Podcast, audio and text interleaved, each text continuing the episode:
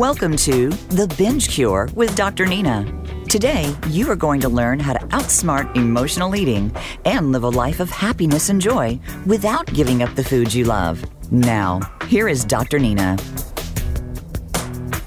Hi there, welcome to the Binge Cure with Dr. Nina. I am your host, Dr. Nina Savelle Rocklin, psychoanalyst, and I'm here to help you liberate yourself from emotional eating, take control of your life, and feel good in your body, all without dieting, spending hours in the gym, or counting a single calorie, carb, or macro. Today's topic is how to stop binge eating at night. It's a big topic for a lot of people. So let me ask you something. Do you find yourself heading to the kitchen at night even when you're not hungry? Does it sometimes feel as if you can't stop eating? You want to stop, but you can't. You feel hopeless, exhausted, and defeated, and you worry that nothing will ever change. You are not alone. And there is nothing wrong with you. You don't lack willpower. It's not about control. It's not even about food. If you're binging at night, it is for a reason. And that reason may have to do with dieting and deprivation during the day, or it may be a way of coping. So let's look at both. So, as far as deprivation and nighttime eating, dieting and deprivation leads to binging for both physical and psychological reasons. So, physically, not eating enough during the day can make you hungry, really, really hungry, maybe even ravenous. So, when you finally start eating, it can take time to register that you're full, that you're satiated, and you may end up eating way too much. And suddenly you're just like, oh my God, I can't believe I ate all that.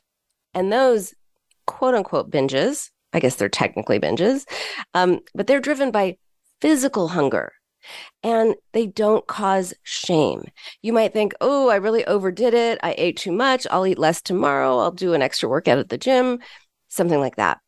And by the way, weight loss diets always, always, always involve some kind of deprivation, which leads to overeating or binging because the anticipation of deprivation knowing at some point in the future you're not going to be able to eat something that you really like or the experience of deprivation, not being able to eat something you really like, just makes you want that more.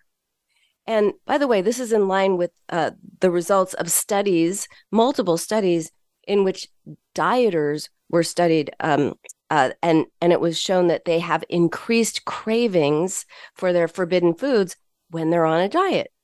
One one dieter put it this way: they said when you're on a diet, it's harder to avoid unhealthy foods like this person said ice cream is something I like having once a week, but when I'm on a diet, I want to have it every day. On the other hand, when people are allowed to eat their forbidden foods and they're made not forbidden, just food, they often eat less. And participants in various studies were asked to eat their forbidden foods as part of their treatment.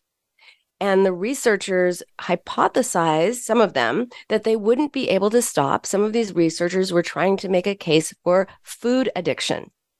And they were told to eat these quote unquote addictive foods, thinking that they would just not be able to stop. But the opposite happened. They ate less, which is the opposite of what food addiction theory would expect. And let me give you a little example from my own life. So this is my personal experience with one of my kids at Halloween. It it's a great example. So my my daughter had a friend who wasn't allowed to eat sugar. Just sugar was just considered poison in her house and her mom thought sugar like literally thought it was poison and said it was bad and she didn't allow any sugar in the house. So what do you think this did to her child? Well, I can tell you for sure no kid goes, Oh, sugar is bad. I don't want any of that bad stuff. No, no, not me. No. If anything, she wanted it more. And that's why, knowing that her Halloween candy was going to get confiscated after she went trick or treating, she began sneaking candy early in the night. That kid ate so much candy, she ended up with a really bad stomach ache. And that's a, a, classic example of how the anticipation of deprivation just makes you want more. So trying to control your intake of candy or whatever type of food, it doesn't work. Actually, it has the opposite effect. It makes you want more of the forbidden fruit, in this case, candy, and allowing kids and yourself, most of all, allowing yourself uh, to make your own choices. That gives you a sense of empowerment and can lead to make better choices. Now, if that sounds far fetched, let me tell you about what happened later on that, that same Halloween night. So, after a few hours of trick or treating, my daughter announced she was really hungry. And my husband looked at her, and here she is carrying this king size pillow pillowcase full of, of candy. And we we've been we, we were at the Malibu colony where apparently they just give out full size giant bars of whatever, not like like the real world where you get the little tiny ones. Oh, she had a she had a king size pillow bag of of of candy, and she's saying she's hungry. And my husband said, "Well, just have some candy." And she rolled her eyes at him and she said, "I don't want candy, Dad. I want real food." I admit this was a proud moment for me. I was so happy because I realized, oh, my daughter really is an intuitive eater even at the age of, I think she was 10 or 11 at this time. And she recognized what her body needed rather than having candy because, oh, she wasn't allowed to have it. So if it seems impossible that you could ever say anything like that, if if it seems impossible to you that you could ever be like, "No, I want real food." Then think about what Nelson Mandela famously said. He said, "It only is impossible until it is done." and he should know something about achieving the seemingly impossible, going from being imprisoned for uh, what is it, 26 years in South Africa to becoming its president. So it it just seems impossible. It is possible because when you cultivate an intuitive approach to eating, you will naturally be drawn to good, healthy, nutritious food. It's getting to the point where you can be intuitive that is the trick. We can't just flip a switch in our brain and become in- intuitive and and but when you are intuitive that that's why my daughter wanted real food she was tuned into what her body wanted even at that young age she knew she could have as much candy as she wanted. She didn't want any. On the other hand her friend knew that candy was going to be taken away so she ate too much of it. And this highlights the importance of psychology when it comes to certain behaviors around food. So these are the reasons why dieting and deprivation can lead to binging at night. But other reasons for turning to food at night may involve trying to change our energy levels. Sometimes we we binge or overeat to sedate ourselves, especially when we're anxious. When you have a lot of super carby foods, it has that relaxing effect on your body. And that relaxing effect on your body kind of has a relaxing effect on your mind. So you may be eating certain foods as a sedative, right? Um, or you might want the opposite may be true. You might want to wake up, uh, particularly if you're having high sugar food. You might want to just uh, like like amp yourself up. And by the way, it's not that we're thinking that. We don't think, oh, I'm feeling really stressed. I think I'll binge on carbs to create a sense of relaxation in my body, hoping it will also relax my mind. Said no person ever. That is not how it works. It is not conscious. It is not a conscious thought. It is unconscious, which means it's out of awareness, but not out of operation. And that is the, the essence of an unconscious thought. We're not aware of it, but it impacts us. And again, the opposite is also true. We can turn to food to feel energized. This isn't emotional hunger, but it is the wrong experience to exhaustion or it is the wrong is the wrong um, response to exhaustion. It's the wrong response to uh, feeling kind of you know anxious and jittery. If you're tired you need rest not food. If you're anxious you need to cultivate a new way of responding to yourself.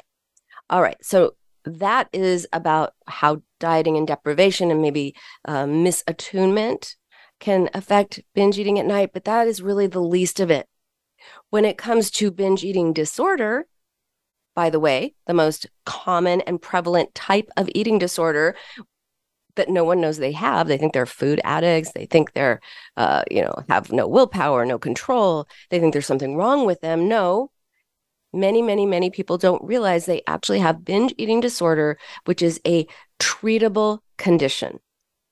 Binge eating disorder means that you're binging as a way of coping with something inside. It's about using food for for comfort, distraction, to numb ourselves, uh, express feelings of pain, anger, anxiety, or anything uncomfortable. We may talk about, oh, I'm in physical pain because I ate so much. Well, maybe you're converting emotional pain to physical pain. Or maybe you're, ooh, I ate so much, I'm so uncomfortable. Maybe you're focusing on your uncomfortable physical sensations instead of attending to emotional, un, you know, uncomfortable emotion emotions at that moment. So also, let's just take a moment. I think it's really important because when I talk about binges or binge eating, lots of people have very different ideas of what that means. Some people say they binge when they ate four cookies. Others will say they ate 40 cookies and that's a binge. So let me just take a moment to define what I mean by binge eating in the first place. Because whether your consumption of food actually qualifies as as a binge, it, it doesn't matter. If it causes you distress, it needs your attention. But still, I, I want to educate you on what is a binge anyway, because binge eating is different from overeating, which means eating to excess. And the reasons for overeating can be very diverse. They're usually unrelated to our emotional state, right? We just, we just, we just eat too much for whatever reason. Maybe we didn't eat enough during the day and we got so super hungry we overate. Maybe it's Thanksgiving and you're expected to eat too much. Overeating is just eating too much. Binge eating is characterized by having a lot of food in a single sitting and often eating compulsively and maybe not even with enjoyment and not really truly experiencing the the taste it's this frenetic horrible, unstoppable, like tidal wave that takes over you and you feel like you can't stop and you want to stop, but you can't. Binging serves as a way of dealing with internal turmoil. It means using food as a source of comfort, distraction, all the things I was talking about just a moment ago. And it is usually followed by regret, guilt, shame. So, whereas overeating sounds like, mm, I overdid it okay, I'll just have less tomorrow or whatever. When you binge, when you binge as part of binge eating disorder or as a way of coping emotionally, you think, what's wrong with me? Oh my gosh, what's wrong with me? It's more than regret over over the food you ate. It's a sense of shame. It leads to harsh self-judgment, lowered self-esteem. It's the worst. It's a nightmare. It is terrible. Not only do you feel bad about what you ate, you feel bad about yourself and you think there's something wrong with you. So, the biggest takeaway here is binge eating at night or anytime. It is not about willpower. It is not about control. It is not about addiction. And it is only very obliquely about food. So, let me talk about four steps. I want to give you four steps to stop binge eating at night. So, to solve the mystery of why you are binging at night, you got to think like a detective, right? I call myself a detective of the mind. I love detective stories, starting with all the Nancy Drews I read when I was like six. I never stopped. Love detective stories, love being a detective of the mind. And detectives, when they find a clue, they don't say, oh that's a weird clue. That that clue is shameful. Ooh that clue is embarrassing. No they say mm, okay that's a clue. Now we know more. So i want you to be curious about the reasons behind the behavior um, instead of getting upset with yourself attacking yourself just leads to eating for comfort. It's a vicious cycle. You get mad at yourself, you eat to get away from your own mean, harsh voice. Then you feel a lot of regret. You don't know how to comfort yourself except with food, and boom, the cycle continues. So let's stop that cycle by identifying the difference between first emotional hunger and physical hunger. So here's what physical hunger looks like. So physical hunger is physical. Physical hunger is like a gurgling stomach. You feel lightheaded. Maybe you're hangry. You just feel it in your body. Maybe you get a headache, especially if you haven't eaten in hours. You feel hunger physically when you're physically hungry. Um, personally, when I'm hungry, I just start losing my words. I just, it's like something just doesn't connect. And I, I just, I feel kind of lightheaded and I lose my words. That's how I know that I'm hungry. Emotional hunger, on the other hand, looks like, uh, oh, a specific food sounds good. Oh, it looks good. Or maybe you want to reward yourself and you feel like you deserve it. I deserve this cupcake or whatever. I, I deserve that candy bar. I deserve some pizza. Or you want to calm down or feel better emotionally. So, it, very important, just stop and ask yourself the next time you're heading to the kitchen because you feel that that bingy feeling, stop and ask yourself, what type of hunger are you actually experiencing right now? And be very honest with yourself. And if you're not sure still whether it is emotional or physical hunger, try postponing eating for like, I like to say three minutes, but if that seems so long that it's impossible, try 30 seconds. Just see what happens. If you're physically hungry, you're going to get a little bit hungrier, but not so ravenous that you totally lose control and binge. If you're emotionally hungry, you may become more aware of the underlying emotions that are the driving force behind the urge to eat. Now, if that happens, it is time to go surfing. Yes, I live in LA, 20 minutes from the beach. Surfing. Have I ever been on a surfboard? No, I have not, but I've seen many. And I developed this idea that that when you want to binge, you got to do some emotional surfing. No surfboard or ocean required. So here's what I mean. When that urge to, to either binge or keep eating strikes, and it can be so powerful, just imagine you're surfing the feeling. Now, think about a wave. A wave builds and builds and builds and builds in intensity, and it just becomes more and more and more powerful and, and strong and intense. And then what happens? it eventually just crests and then it crashes down and it disappears. The same thing with a binge. It can build up, it builds up, it feels really, really intense, but it won't stay that intense. And that is something to keep in mind when you want to eat for emotional reasons. That craving, that urge, it is not going to last. I promise you. And if you can ride that wave, if you can surf just a few minutes, it will pass. And when you know whether you are hungry for food or whether you're eating to resolve an internal conflict or state or distract from it, because if you're thinking about, oh, look at what I ate or I, I want to eat that, you're not thinking about other things in your life. When you're able to say, wait, what am I trying to cope with? What's really going on with me? When you're a detective, when you're curious, what's going on with me? What am I actually feeling? What am I actually thinking about? What would I, you know, what would I be thinking about if I weren't heading for the kitchen? More on that later. Um, just try this physical versus emotional hunger, and then um, surf, sur- go surfing, go emotional surfing. And three minutes may not seem like a long time, but it can make a big difference. And if it does seem like a long time, by the way, anyone who's ever given birth knows how long three minutes can be. Oh, ouch. Well, 30 seconds, right? You can do anything for 30 seconds. So try the try 30 seconds and then go from there. All right. So that is step one. Step two is um, and I'm I'm going to get a little bit more into this after the break, which we have coming up soon. I want you to think about doing a little magic. Um, now for the video here, I do have my magic wand. Right, I have my magic wand. I have been told that it works just slowly, right? But check this out.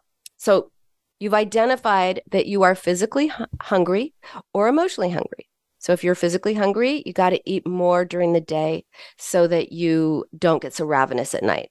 If you identified, no, no, this is not physical hunger, but it's emotional hunger, then you're experiencing um, uh, something like you're experiencing emotional eating. Emotional eating doesn't just mean, oh, I broke up with my boyfriend. Where's the where's the ice cream? It means, ooh, something's going on with me that I don't want to look at or feel. So I'm going to just uh, think about something else. It's a distraction. I know I'll think about food and oh, I'll think about how I have no control. And now you're not thinking about the original thing. You're thinking about something that is a distraction, even if it's a painful distraction but you got to start looking for those clues about what's actually triggering you.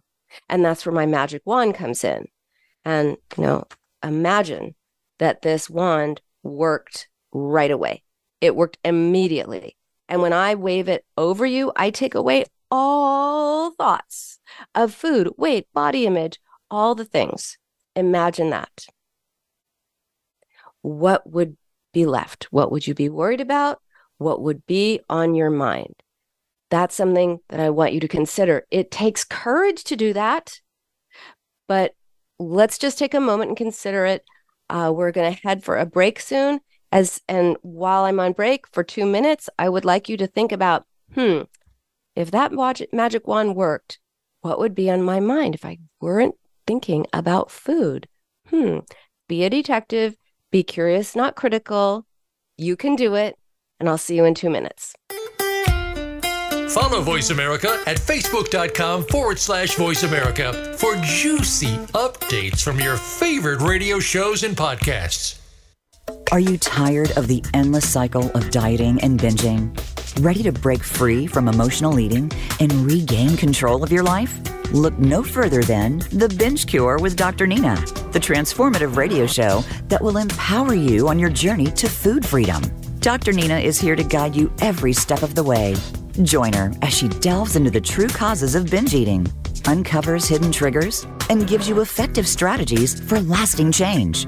With practical tips and inspiring stories of transformation, The Binge Cure with Dr. Nina will help you nurture a healthier mindset, embrace self compassion, and rediscover your true self. These days, everyone is looking for information on staying young, healthy, and fit. The Voice America Health and Wellness Network is here to help you on your quest to better health and a better you. We talk about everything from diet, fitness, and aging to substance abuse, personal growth, mental health, and much more. Learn from our experts who cover health and wellness from traditional and holistic perspectives. Tune in to the Voice America Health and Wellness Network. Healthy living starts here.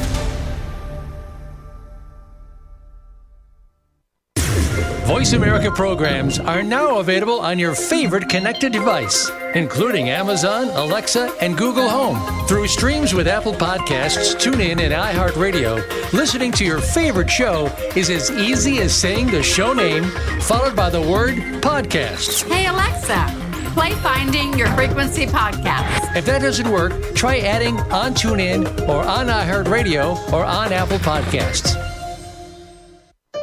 opinions, options, answers. You're listening to Voice America Health and Wellness.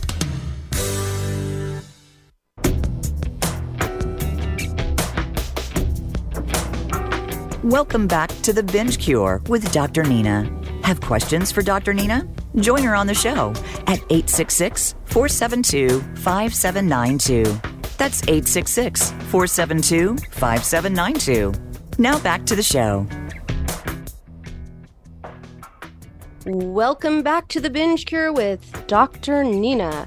All right, so we talked about, we're talking about how to stop binge eating at night. We talked about some of the physical reasons and some of the psychological reasons. And now we're going over the, the steps to stop binge eating at night. And the first step, of course, is identify if it is physical hunger or emotional hunger. And then we're on step two, which is uh, to do a little magic. So if you have been if you were were listening to the show and i had asked you if i waved my magic wand and i could take away all thoughts of food weight body image all of that stuff what would be left? What would you be worried about? What would you be concerned about? What would be on your mind?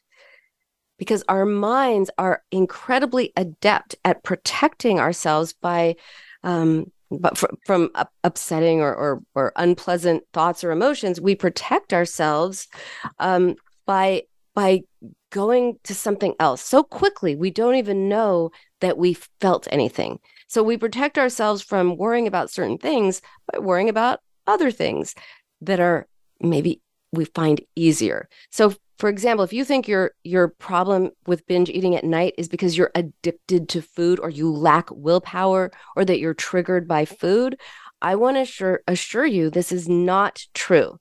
The truth is this so-called addiction or lack of willpower, it is really your mind's way of coping with something else. And I'm going to give you an, an example. I'm going to give you an example of um, my client, Annette. Now, Annette was convinced that she was addicted to sugar.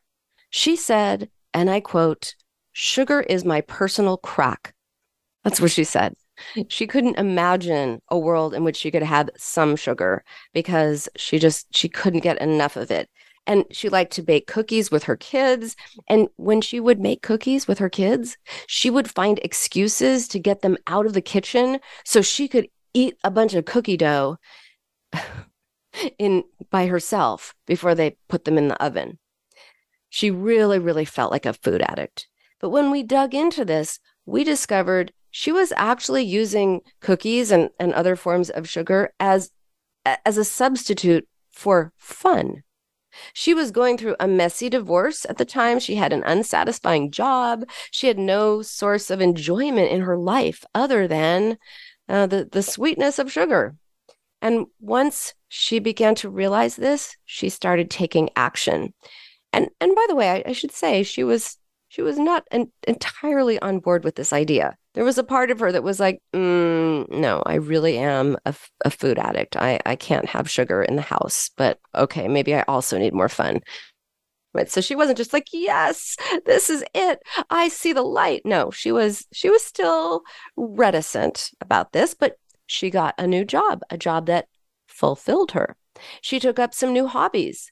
And then baking cookies with her friend for with her kids became a fun activity to do together. And she was eventually able to do what she would consider the impossible. She could have one or two cookies without feeling this urge to have a whole bunch more and without feeling deprived. It used to be that if she made cookies with her kids and she knew the cookies were in the kitchen all night, her mind would be on those cookies. She couldn't stop thinking about the cookies. But once she had more joy and fun and satisfaction in her life, she no longer felt the pull towards cookies and she could have some. So focus on what you would feel if you weren't focused on food. Now, in terms of feelings, we are taught not to have them right? So sometimes it's hard to know what it is that you are feeling. We go so quickly to uh, to food to protect ourselves. We don't even know we're being triggered that we're feeling anything. So there are are six basic human emotions: anger, fear, sadness, joy, surprise, and disgust. And all these emotions can be all emotions can be distilled into one of those on the list. So, for example, shame is actually associated with disgust. Frustration is a form of anger. Anxiety is a form of fear. All right, so so far we've looked at separating physical hunger from emotional hunger, getting curious about the hidden triggers to binging at night. And once you identify the true trigger, what is it that you are feeling? It is time for the next step, step three, which is to express your emotions. We can't ignore our emotions. We can't get rid of feelings by dropping them, ignoring them, positive thinking them away, dismissing them, minimizing them. We can't use gratitude to, to stop feeling something, and we definitely cannot stuff them down. But many of us do not know how to feel our feelings. And that is because our culture discourages emotionality. We get the message hey, you're strong if you can push down your emotions, and you're weak if you can actually feel them or express them. But trying to ignore or push away unpleasant emotions, that only amplifies them. And when it comes to processing those feelings, a lot of us are lost. Many people, they know they have to express themselves, but they don't know how. And and people often say something along the lines of, "Well, so what do I do with these feelings? Do I just sit in them? Do I just sit in them until they go away?" Absolutely not. We we can't sit our way through feelings. And and it's hard to sit with emotional feelings that are difficult, especially if we use coping strategies like binging to avoid that emotional discomfort. And that's why having a strategy is important. And at first, it may seem kind of awkward to process your emotions, it may feel uncomfortable, but with practice, it does become second nature. It becomes your new normal. So, by the way, if you're upset with another person and you hate confrontation, you do not have to talk to that person. I am in no way suggesting that expressing your feelings means saying to somebody else, Hey, I'm upset with you. You can express anything without telling anyone else. And this is where journaling is so important. Or you, could write a letter to the person that you're angry with. And by the way, you could be upset with people that you don't know personally or that ha- uh, have passed away. You can't talk to them even if you wanted to, or you know, you could talk to them, they won't talk back. I mean, if they do, let me know because that would be really interesting. If your feelings involve a situation and not a person, one of my favorite techniques is to write all the things that are upsetting you, frustrating you, everything that's scary, painful, upsetting, all the feelings, right? You write them on a piece of paper, an actual piece of paper and then you you rip that paper up. You tear it into a lot of tiny little pieces. It is strangely satisfying and oddly effective. And I discovered this when I was in grad school. And a lot of us were really anxious. We were wor- worried. We were, we, we were like really nervous about getting through school, doing our, our, our exams, and, and then later taking our license exams and all the things we were worried about. And one day we had a get together and we just decided let's write it all down and and rip it up. And then we set it on fire in a bowl and then we we it just sounds like the experience was great but now that i'm talking about it, it does sound a little strange but it was very effective. We set it we put it in a metal bowl we set it on fire and then we flushed the ashes down the toilet. Now i'm not advocating that you set anything on fire but i am advocating that you write down your feelings and let it rip literally and figuratively. It was a way of symbolically getting rid of the feelings that felt very masterful, it felt very active, and it was very helpful. So that's just a funny little uh, exercise that I, I like to do. And people always think it sounds really strange. And then they do it and they say, Oh, actually, that was good. Yeah. So give it a try. Also, be sure to express yourself with words and tone. That may seem obvious, but there is a difference between identifying your your feelings, like this is identifying. I'm angry. That's identifying your feelings. That's thinking your feelings, if that makes sense. There's a difference between that and expressing them. Oh, I'm so angry. Oh, right? One is I am angry. Oh, I'm so pissed. One is actually feeling them. So you can write in a journal or talk to someone about what you are feeling and why. Describe the situation and describe how it makes you feel.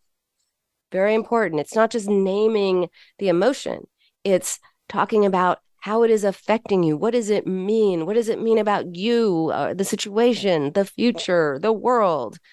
And also figure out a way that you can talk to someone, a trusted friend, or share in a group if you don't have anyone who would be on board with this idea.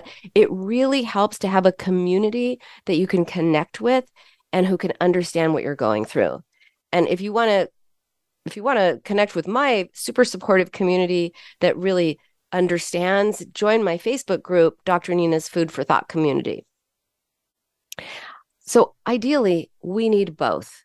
It's important to express ourselves when we're alone, especially at night and and and why do those feelings come up at night because during the day we are busy we're doing things we're here, we're there, we're we're doing all kinds of things, but at night we're no longer distracted, and that is the time when we are alone with ourselves. And that's where some of these thoughts and these feelings, because thoughts lead to feelings, lead to behavior. That's when these feelings can start to arise. But when you use comfort words, you don't need comfort food. And after you've expressed these feelings, you want to respond to yourself. Got to got to validate and acknowledge your experience. And it's important to do that without any apology or any any guilt. We're we're often told, "Hey, look on the bright side. Uh, just be grateful. It could have been worse." These comments, while well-meaning, they are not helpful. They are dismissive. You just end up feeling bad about feeling bad. But once you validate and acknowledge what you're going through emotionally, you are going to feel better. And the situation may not have changed. We don't express our feelings to change the situation, but but we express ourselves so we change the way we feel about the situation, which is pretty pretty crucial. So uh, the next step, step 4 is to turn your inner critic into a friend. It really is important the, to be kind to yourself, to be a best friend to yourself. Now, maybe you can relate to Alyssa. She could not stop binging at night. She was busy all day, right? And her relationship with food was fine during the day. She could eat normally, as she put it, but nights were a completely different story. She ate dinner and then, even though she was not hungry, she always found herself snacking after dinner and she just kept going into the kitchen all night long. And she kept eating even when she was so full that her stomach hurt. Now, a little background on Alyssa. Alyssa was raised by very critical parents, I'd say who were never quite satisfied with her performance in school or in sports. When she got a report card with five A's and one B, they scolded her and punished her for the B. When she got 100% on a test, they wanted to know why she hadn't gotten extra credit. When she set a personal record in track, they predicted she would do even better the next time. When she went to a Big Ten college, they were disappointed. Oh, she didn't attend an Ivy League school. Alyssa desperately wished that her parents could appreciate what she did well instead of focusing on what she didn't do. And when Alyssa bought a new house, she immediately criticized herself for not being able to afford a more expensive, bigger house.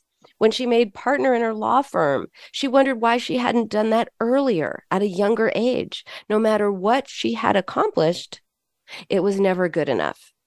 So, as an adult, Alyssa related to the accomplishments and achievements in exactly the way she was treated in childhood. By the way, this is why when people say, Oh, is it always about the past? Why are you talking about the past? The past is past. Why can't we just deal with the present?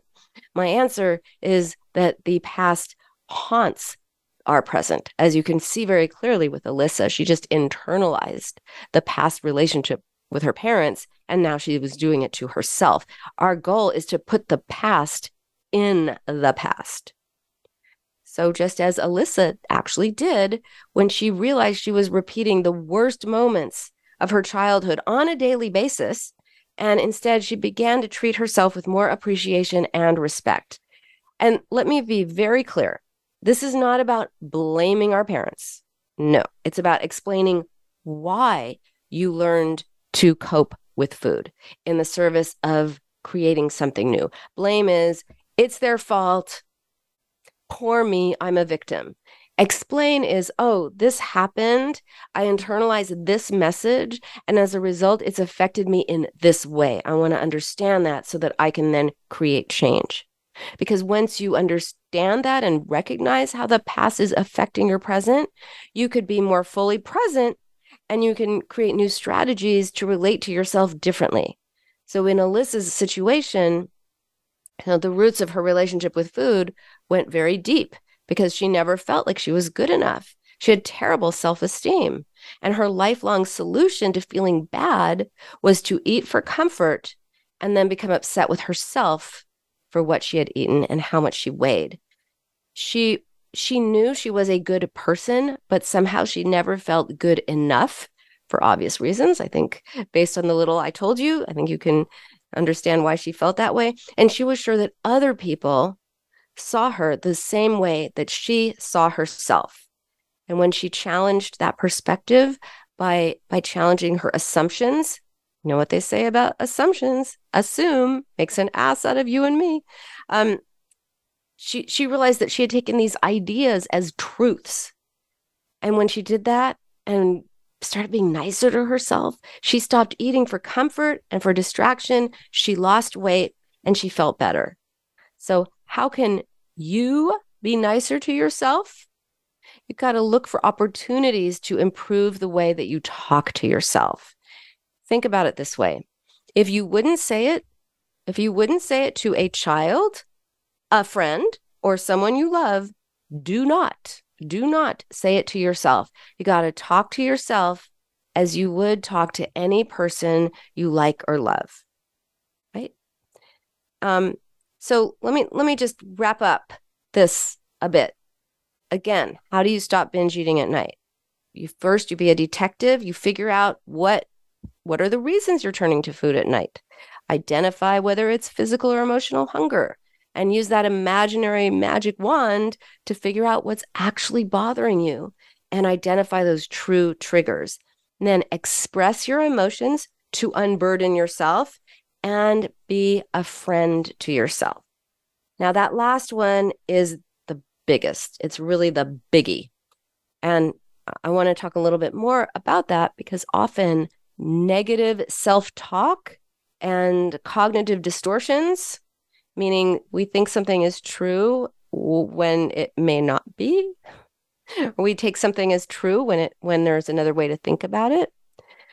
They contribute a lot to the way we feel. The way we talk to and about ourselves affects the way we feel. And that in turn, if you don't have a way to be kind to yourself, because you can't be kind to yourself and be mean to yourself and cut yourself to shreds and berate yourself and bully yourself. You can't bully yourself and bolster yourself at the same time. You're going to use food to cope. So I want to I want you to think about like those times when you mess up slightly, Like, You know, we all make mistakes. When's the last time you messed up just a little bit, not so bad, but you thought something like, "Oh my god, I am such a failure. I can't do anything right. Oh, what's wrong with me?" Sound familiar? That right there, that is negative self talk. It makes minor problems feel gigantic, and it also causes you to underestimate yourself and your abilities. And so that that is a way of talking to yourself that's harsh. If someone else made a mistake, would you say that to your friend? Would you say, "Oh my god, you're such a failure. You can't do anything right." Ugh.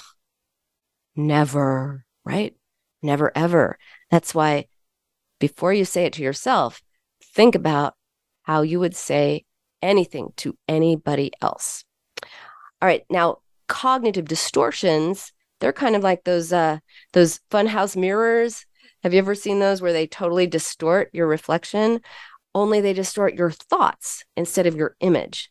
And they can make you perceive situations as so much worse than they actually are. Like maybe you are someone who is prone to all or nothing thinking. And that means if something isn't perfect, you see it as a total disaster or failure.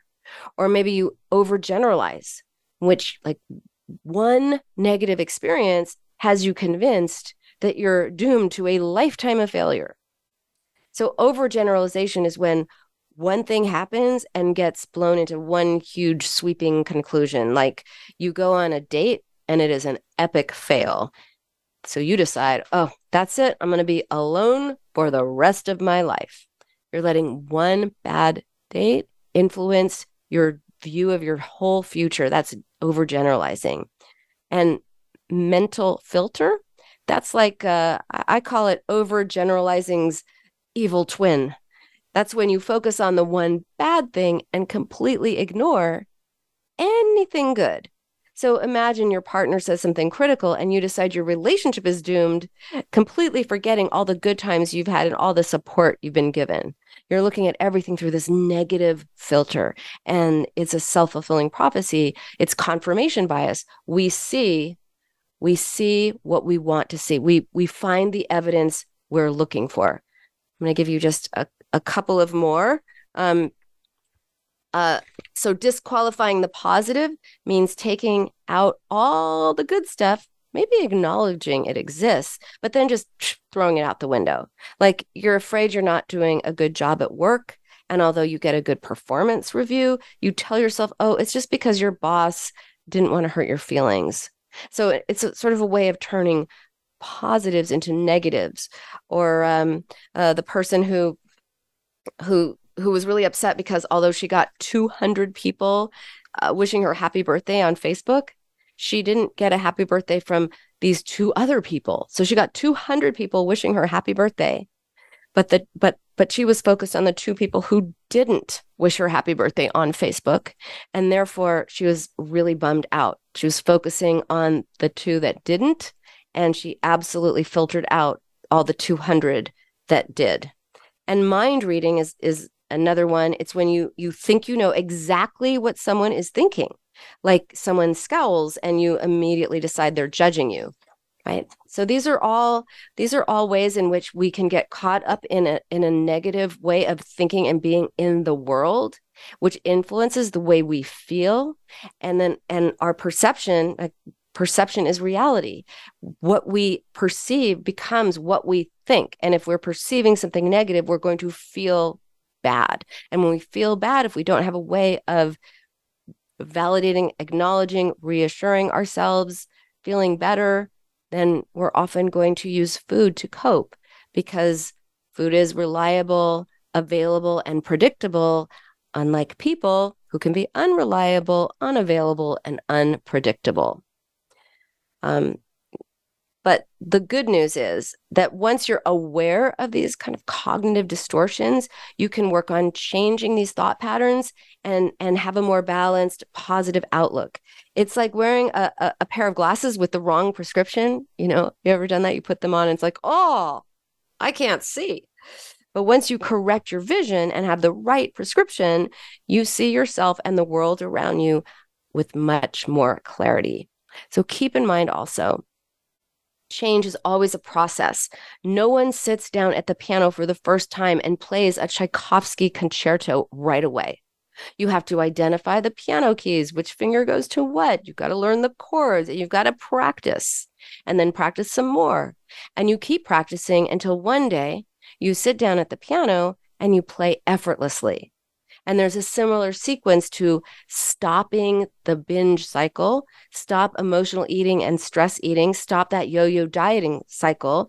You've got to follow these steps over and over and over. And that will help you create a healthier, happier relationship with food for good, by the way. That's why I talk about liberation. It's for good, it's not temporary. You're going to stop binging at night, lose weight if that's something you're interested in, gain health, and feel better about yourself than you ever have. And that's all without dieting or going to the gym ever, ever, ever. It's really amazing. And that is our show for today. Thank you so much for joining me here on the, the Binge Cure with Dr. Nina. I'm your host, Dr. Nina Savelle Rocklin. I'm here every Thursday at noon Pacific on Voice America. And if you want a deeper dive into this topic, be sure to check out my best selling book, The Binge Cure Seven Steps to Outsmart Emotional Eating. It is available on Amazon in all formats, including Audible, if you want me to read it to you. Stay curious, not critical, and I will see you next week. Bye for now. Thanks for tuning in to today's episode of The Binge Cure with Dr. Nina. Each week, she offers valuable insights to stop emotional eating and give steps to lead a joyous life. Tune in next Thursday at 12 p.m. Pacific Time on the Voice America Health and Wellness Channel.